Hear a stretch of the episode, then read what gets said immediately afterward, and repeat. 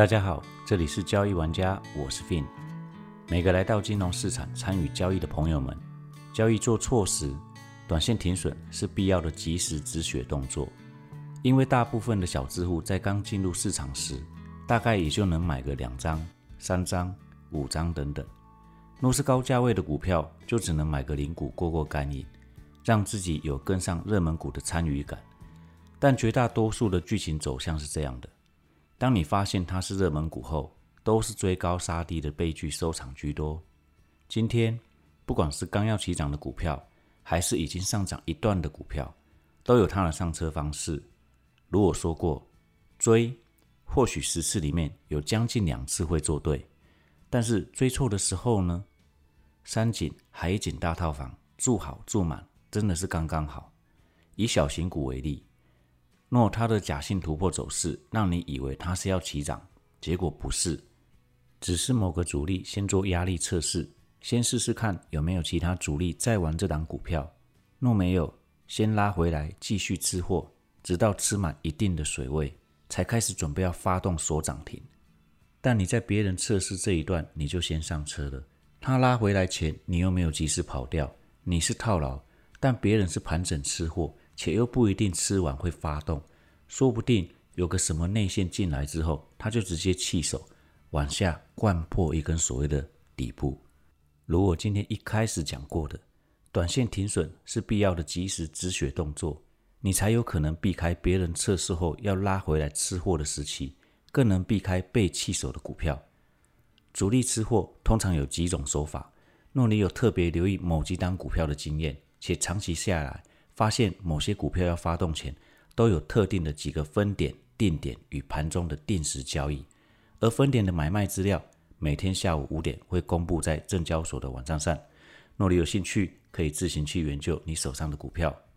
如果你觉得这个动作看起来太繁杂，那些资料又没有经过整理，那你可以去买一些特定整理好资料的 APP，例如 C Money 的筹码 K 线。这不是业配，只是介绍你一些好用的工具。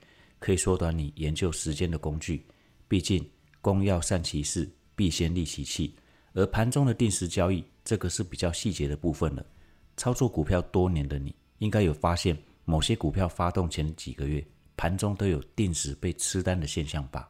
例如，每一分钟吃一张，每五分钟吃三张，吃五张等等的情况，从开盘吃到收盘，价位都被控制在某一个区块里，是吃货。也是换手，另一则是盘中不管怎么往下压，压了几次，但收盘都收在某个特定价位以上，这也是有特定人在防守吃货的现象。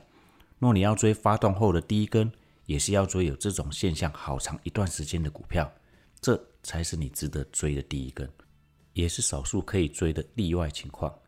再来，已经涨一段的股票更不能直接追上去，你要趁大方向在快速拉回的同时。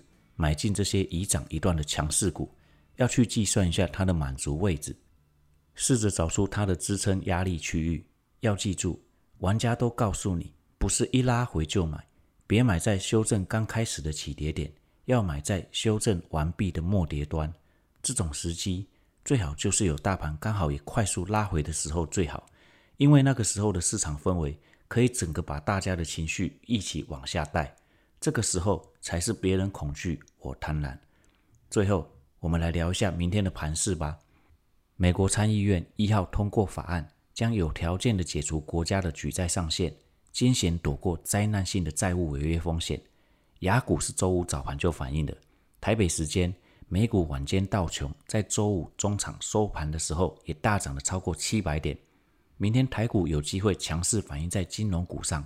但电子股则会相对弱势一些，会不会角色互换成电子股是助攻的角色呢？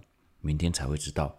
而中小型股明天早盘应该会表现强劲，但中场怎么收就没有人知道了。因为加权的满足一万六千八至一万七千二的区域要正式来到，特别是一六八五八这个位置，随时留意洗盘速度会越来越快，切记。明天开始是今年盘整三个半月后的攻击的第四个交易周，不要太过盲目的追求高点而迷失了交易纪律。如果今天的分享有帮助到你成长，请帮我按赞、订阅、分享、追踪起来。我是 Fin，我们下周见，拜。